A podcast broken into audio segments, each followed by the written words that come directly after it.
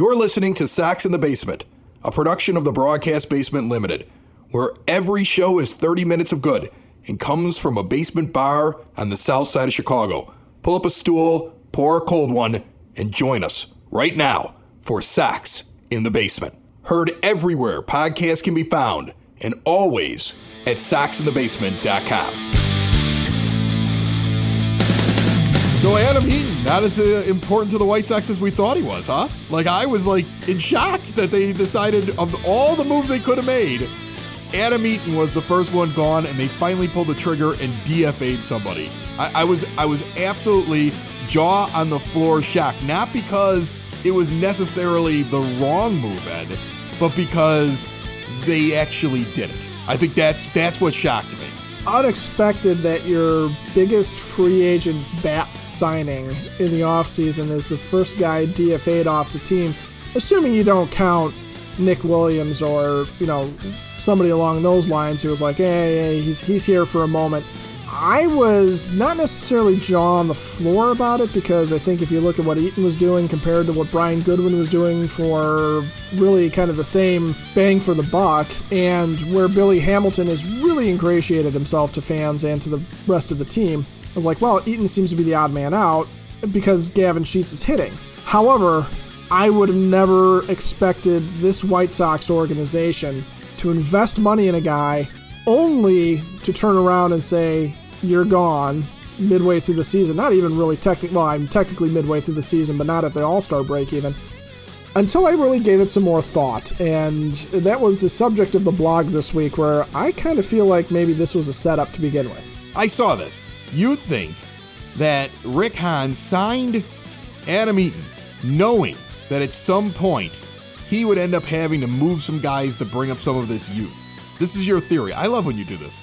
You had a theory that eventually a Gavin Sheets was somebody they'd like to see up in the major leagues. Eventually, they would want to elevate somebody, and Eaton would be the sacrificial lamb that they would let go of. It was always planned on happening, and they were ju- he just played right into what they thought he was going to do. They paid eight million dollars. It's the most ludicrous thing I've ever seen, ever printed. Yeah, ever. of course. They paid eight million dollars just so that they could DFA him before the season was over.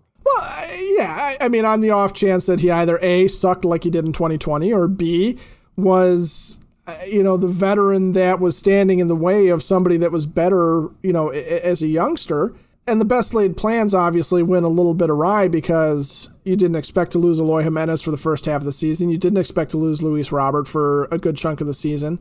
But yeah, I, I, I mean, I could never wrap my head around why they chose Eaton over, say, Eddie Rosario or Kyle Schwarber. And I didn't see anything with those two guys in particular that suggested that they reached out to them even, or that they were turned down in favor of a better deal from the Nats in the case of Schwarber, or that Rosario was like, you know where I'm going? I'm going to Cleveland over Chicago because uh, that's the closest thing I have to Minneapolis, I guess. I, you know, if he's just moving around Midwestern cities, I'd rather not live in. But that was the weird thing, right? I mean, wasn't it? They wanted Pederson.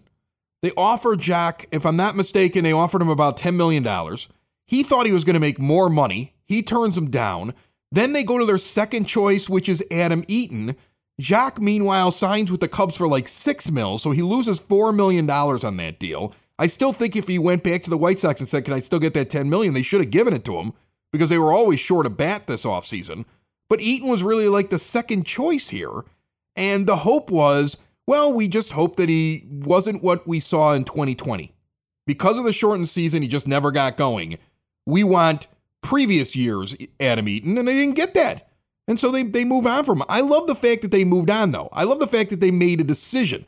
You know, it, you might need to make a decision right now. I got work that needs to be done down in my basement. Don't forget Family Waterproofing Solutions takes care of everything that has to do with your basement, your foundation, water running away from your house, all that good stuff. Check them out. They're our proud sponsors. FamilyDry.com or call them at 708 330 4466. That was smooth. You like that? I kind of just jumped right into I like ad. that. And don't forget to mention Sox in the Basement. They'll give you money off. That's right. And now we move right back into the discussion. It was Joc Pederson and then Adam Eaton. Right. And you know what? Pederson's no no better. Pederson's been bad. He's got a, an OPS hanging around 700 this year. For a guy who's a power hitter, that's a, that's abysmal. Dude, they were on they were on 670 the Score. I heard audio of this. I didn't hear it live. I keep thinking it's got to be doctored audio. They were on 670 the Score on Friday. and some guy put out a trade proposal, Pederson for Cease straight up, and the response was, What? you would need to give up more than Dylan Cease to get Joc Pederson. And I, I listened to this and I was like, do they even watch the games over there? Look, uh, let me tell you something right now. Joc Pederson's got an OPS plus under 100. He's below average in his OPS plus. He's a platoon hitter. He's not even a guy who gets used every day. The Dodgers never thought of him as an everyday player.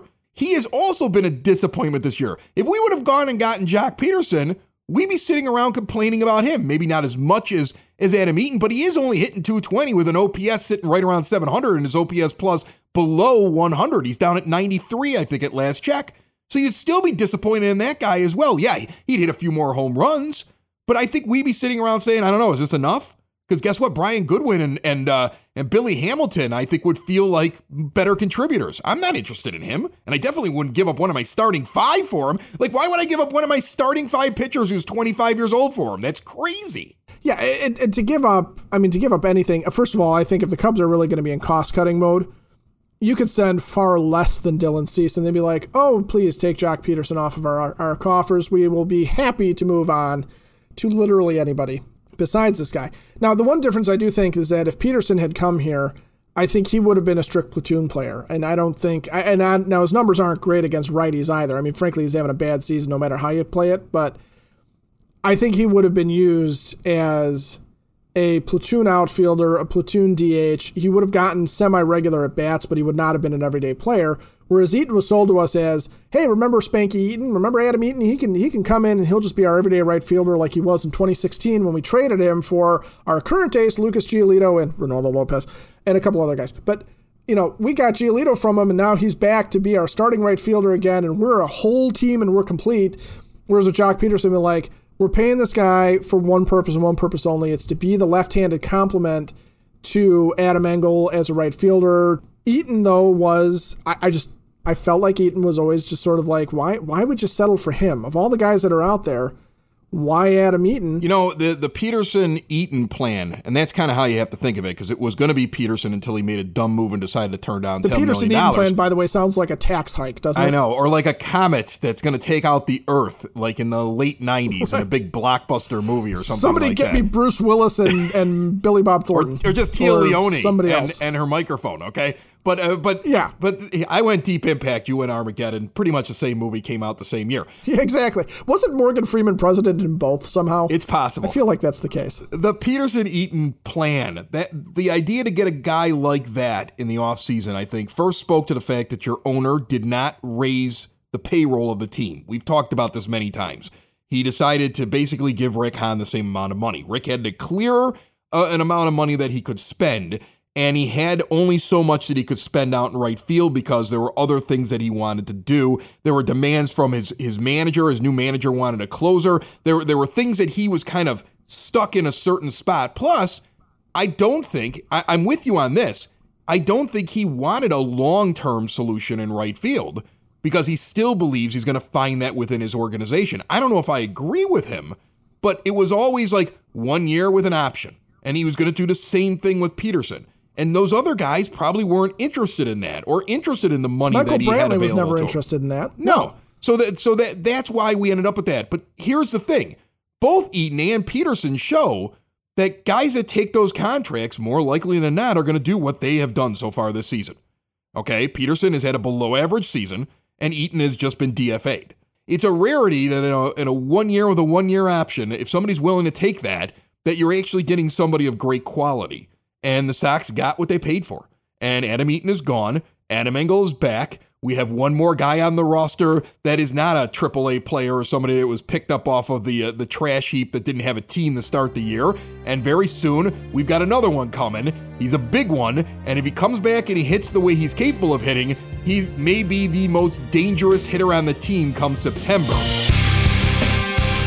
Before we talk about Eloy Jimenez, let's talk about Cork and Kerry in Beverly. They have two locations, the one at the park, the one in Beverly. I was just at the one in Beverly the other day with a guy who's brand new to that area. He's like, let's grab a beer. We go up there. He sits down. He goes, tell me about what's going on up and down Western Avenue. I was like, this is your Irish pub.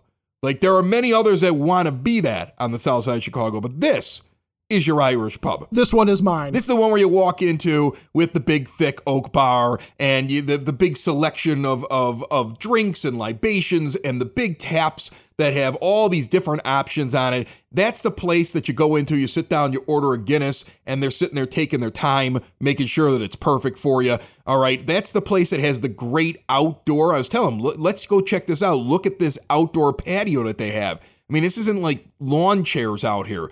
This looks like it's indoors, but it happens to be outdoors with a separate bar outside and the big flat screen TVs. And I know that they'll bring food trucks out there every once in a while and bring them in the back. And it is just a great neighborhood bar to go and hang out at. And it is a perfect spot to hang out on the south side, especially on a summer night with that incredible patio, indoors or outdoors, or if you need to rent out some space. Cork and Kerry Beverly is the place to do it. Check them out right now online at corkandkerrybeverly.com or just pop in and visit them 10614 Southwestern Avenue on the south side of Chicago.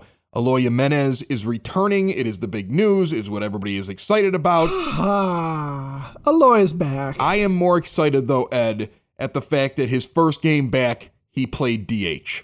And I want every game back for him to play DH. And I am excited that Tony La Russa basically said he's going to play an awful lot of DH because look at the guys that we have that play defense.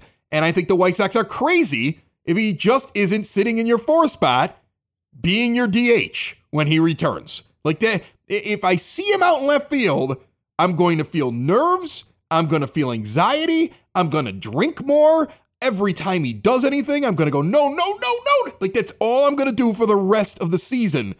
Designated hitter, Eloy Jimenez. I, well, I'm I'm 100% in agreement. I, I, unless they're playing in a National League park where you don't have the DH, and then fine, put him in left, get him in the lineup.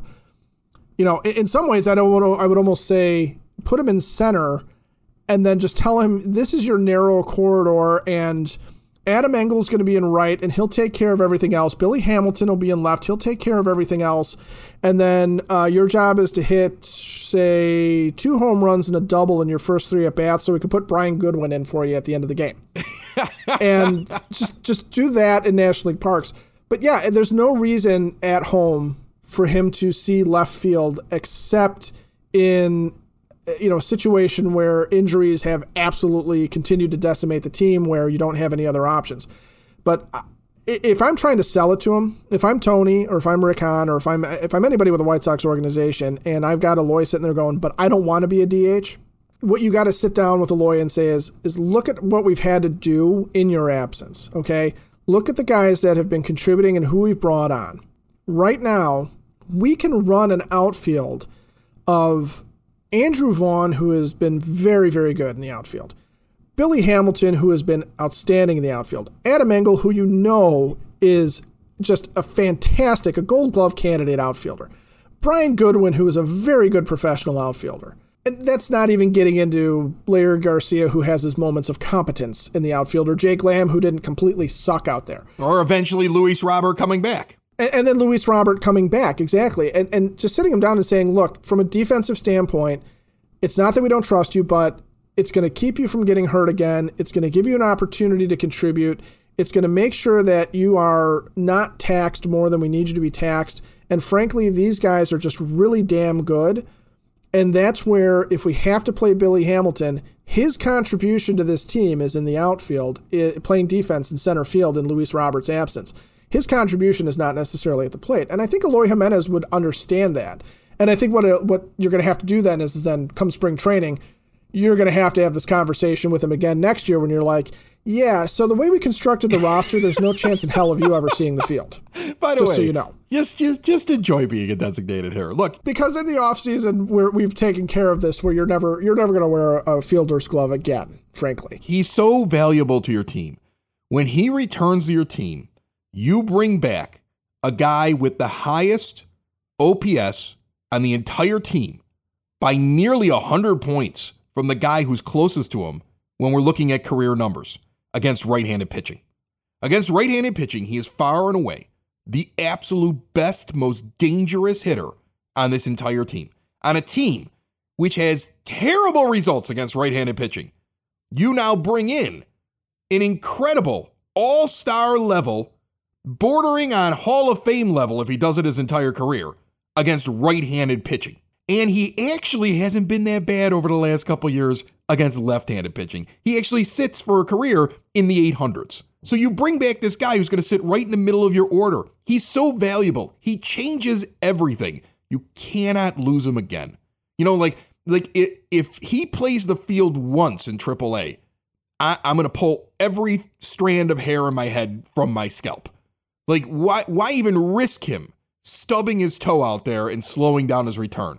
He should just be hitting, hitting, hitting. And and we need him to hit because we got to figure out what is he when he gets back. Now he's telling everybody I'm 200%. I saw that quote. I'm 200%. 200%. I'm, I'm better than I was in spring training. Just like it's just like spring training for him. Everybody's bigger, everybody's stronger, everybody feels their best, everybody's ready to have a career year. And those are the kind of quotes that are coming out when Eloy is talking about himself and when people are describing him. And it's great and it feels good.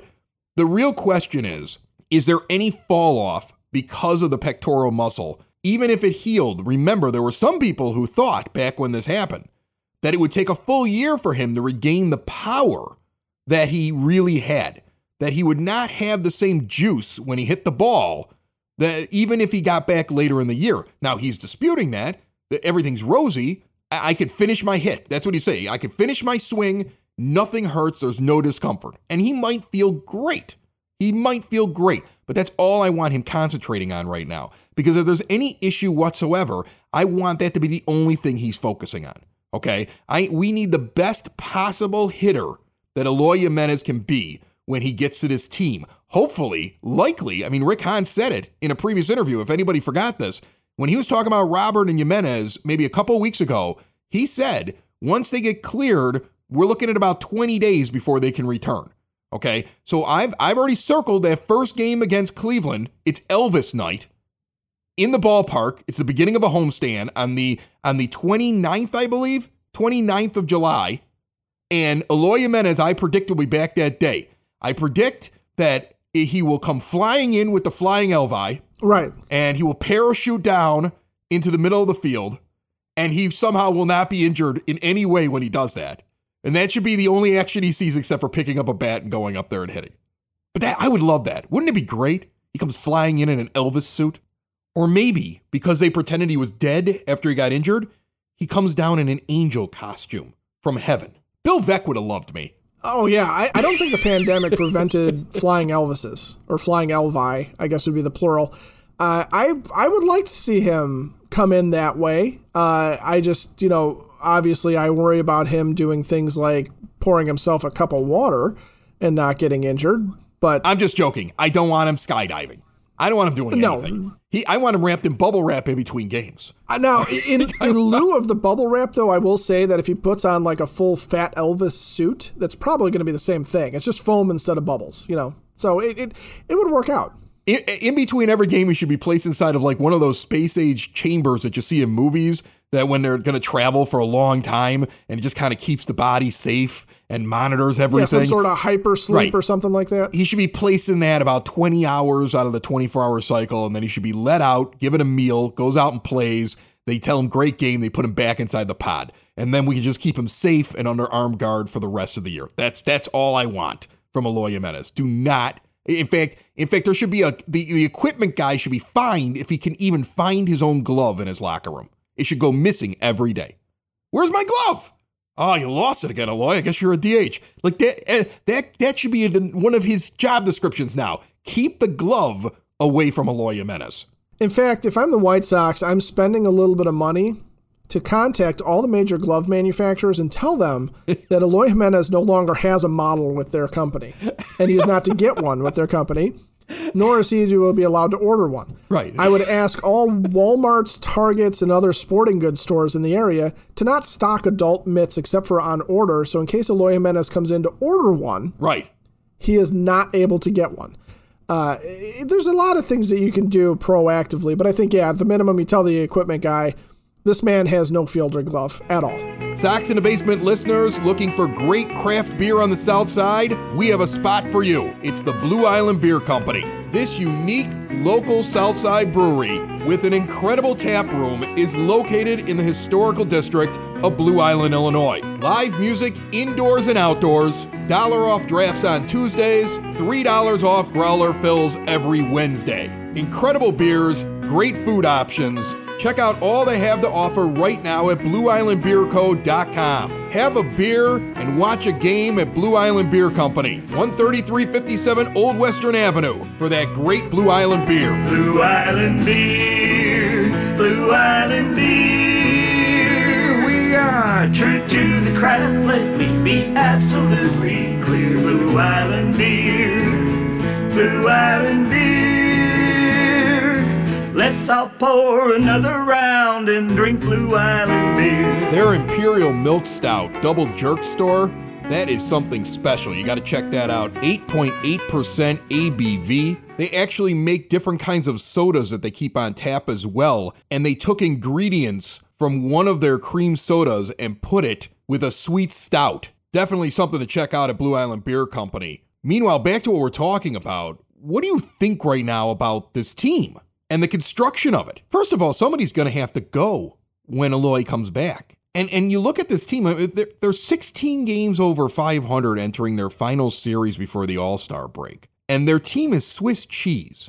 They played a game the other day with two starters, two guys that were meant to be reserves, three AAA players, and two other guys that had to be brought onto the team as the season was starting or after it started who didn't even have a team because they had been released by another team in spring training. That's what their starting nine was in their lineup, and they won.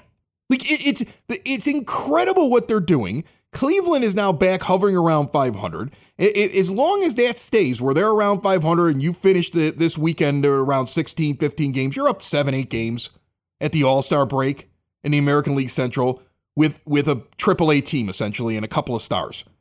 Eh, but eventually, these guys are coming back, right? I mean, eventually, Jimenez is back in a couple of weeks. And then Grandal's back a couple of weeks after that. And then hopefully, crossing your fingers, Robert's back. And as long as all the guys that are important stay healthy, and which you need, you need them. We can't take any more injuries on this team. I know we're like born under a bad sign, but eventually, some of these guys that have been such contributors for you may not have a spot on this team, right? I mean, like, that's going to rip the hearts out of White Sox fans more than Adam Eaton leaving. Like, the Adam Eaton DFA, most people were like, I either get it, I don't agree with it, but fine. Like, uh, but, and there were a lot of people that were totally into it, right? But right, there's a lot of people who are like, yes, 100%. People but, were doing cartwheels, okay? I mean, there's some people who are really yeah, way too excited over, about it. A little bit of an overreaction. Yeah, some people frankly. really hate him for some reason. I like I don't hate him. I just didn't think he was a he, I didn't think he was the best option for that spot. And then he started playing bad. And it was like, well, it's the I can get rid of him. It, will either be now or in a month, but eventually he's not going to make it to the end of the year. That that was my stance on it. Some people were like, you know, lighting off fireworks that they had left over from the fourth when they found out he was DFA'd. I mean, there were celebrations in places. It was weird. They were playing both the original and the upgraded song from the end of Return of the Jedi. Right. They were and cele- banging on Adam Eaton helmets. I mean, it was that level of weird. I'm gonna have the weirdest dream tonight after sisters. you said that. Uh, eventually, though, you're gonna have to let go of some of these other guys. Right. Like, are you gonna cringe if they let go of Billy Hamilton? Because I'm gonna cringe a little, even though there might be a crush at some point. You know, Jake Lamb contributed to his team, but I don't know if he makes it to the end of the year. Brian Goodwin, he, here's a guy who comes up, does something, but I don't know how much longer he lasts on the team if everybody comes back healthy. I mean, there's going to be guys that are going to disappear. Danny Mendick, I don't know if he makes it the whole way. Jake Burger, obviously they brought him up and Tony La Russa looked at him and was like, well, you know, kid, you can hit, but uh, we've done a few workouts with you at second base and I'm going to put Leury there. And when I'm not using Leury, I'm going to put Danny there, but I'm not putting you there because it, the perfect time was like Friday night. You know, he goes and he puts Jake Burger out there against a, a team like the the Orioles and lets him go and play second base, and he didn't do it. So, and we keep seeing all these this footage of him watching Burger working out at second base with his hands on his hips. He sees something there. He's like, nope, I'll try a lot of crazy stuff. I'll put a bunch of AAA players out there all over the place. I'll put Andrew Vaughn in left field, but there is no way I'm putting this guy at second base. Like that's when I saw his lineup coming out of the day off, and he didn't say I'm going to experiment a little bit with Burger because I got an eight game lead. I was like, Tony doesn't like him at second base. He didn't like what he saw. No, he, he's seeing something, and, and and I'm guessing Burger for as wonderful a story as he is, you can't go through the leg injuries he's had and have the kind of mobility he needs to make the turn at second, I'm guessing. That's probably what Tony's worried about more than anything is him trying to turn a double play, not necessarily him going for a ground ball. But that's neither here nor there. I, th- I think if if Burger's still with the team when Eloy comes back, he's the guy that goes back down to AAA. That that might be the easy one. But as time goes on, you're right. It's going to be if Jake Lamb comes back first and he is back on the active roster, then you may very well see him because that's probably where Burger gets gets sent down. If Lamb's here, he might get a couple of showcase games. Uh, and if Gavin Sheets is still hitting, you may just see Jake Lamb, who had some good moments for this team. You're right, had some really good moments. He may be on the outside looking in. He may be, you know, the next guy to get DFA'd. And then when Robert comes back, now you're getting into Billy Hamilton, Brian Goodwin. And what do you do with those guys? And, and the other thing is you have the possibility they could still make an acquisition. I don't think this team can win a World Series with what they have available to play second base right now. But I also know that they're not going to go get Adam Frazier because one of the most recent things that just came out, the Pirates are supposedly looking for a top 50 prospect or two guys that are in the top 150 to 200 in your system. They want they want really good players for Adam Frazier. And, and that would that would lend credence to the rumor that they were asking for Michael Kopech earlier. And if that really was what was going on, the White Sox are out on him. Oh yeah, and but I still think they got to they still got to find a second baseman, right? I mean, I, I keep seeing Scott Merkin. I love Scott, but again, he put it out this week. You know, Eloy Jimenez and Luis Robert and Yasmani Grandal are going to be three great uh, uh, trade deadline acquisitions, and I'm like, what? No, stop saying that because if you're saying that, then it makes me feel like that's stuff that the organization is saying out loud when you guys are around, and I don't like that because you still need a second baseman you do need a second baseman, and and and there's there's not a ton of guys out there that are available. That's the problem. You need a relief pitcher and a second baseman. Okay, unless unless we don't know it, but Andrew Vaughn is so good at playing in out of position, he's just going to play second base. is that happening? Like I can't figure out what the plan is here. But everybody that sits there says, "Well, what about Leury?" Leury Garcia's had a great last couple of weeks, Ed. Just a great last couple of weeks. Yeah. It's only brought his OPS up into the high 600s. Leury, Leury Garcia, when he's red hot, is a good backup player. And when Leury Garcia is cold, garbage. He's never a guy that you want to see out there every day. I don't know if this team can win a World Series with a Mendick or Garcia standing at second base. And right now, that looks like what they believe is their best option if they don't make a trade. So I think that's what I'm looking at the most. Like I'm not even worried about the outfield thing anymore, especially with Jimenez coming back, even though I don't want him out there. You're like I'm I'm far less worried about that. I'd like to see some bullpen help, and I would like to see a second baseman, any second baseman, but somebody who's more capable than those guys. You know, we talked about Escobar. Escobar's not as good as Madrigal, but he's heads and tails above the, the two guys that we have right now that we would plug in on a regular basis. They need an upgrade there.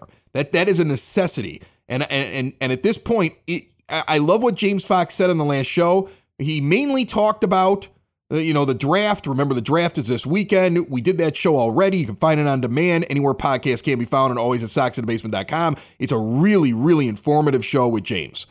But I asked him, is there anybody down in your minor league system that's untouchable? And he said, for the right guy, no. I'm okay with that. I- am truly oh, okay oh, yeah. with that. If they could find a good second baseman, fine. And so that's going to be the interesting thing to watch what they're doing. I, they, I think they find somebody, they have to find somebody. I don't think it's going to be Frazier, and I, I guess I'm okay with it. I, I, I guess I, at this point, I'm I'm I'm better suited for a rental player that they're going to bring in. That's at least an upgrade. Yeah, you know, it goes back to what Rick Hahn said about the juice being worth the squeeze for these guys, and if the Pirates are going to hold a bidding war for Adam Frazier that is going to involve multiple high end prospects, then if you're the Sox, you got to think about well, what is Adam Frazier next year? And what is Adam Frazier maybe the year after that? Is this guy a long term part of the plans? And we know that he can play in the outfield, and you know he would be a guy that can certainly contribute going forward after this year. But is he worth the squeeze?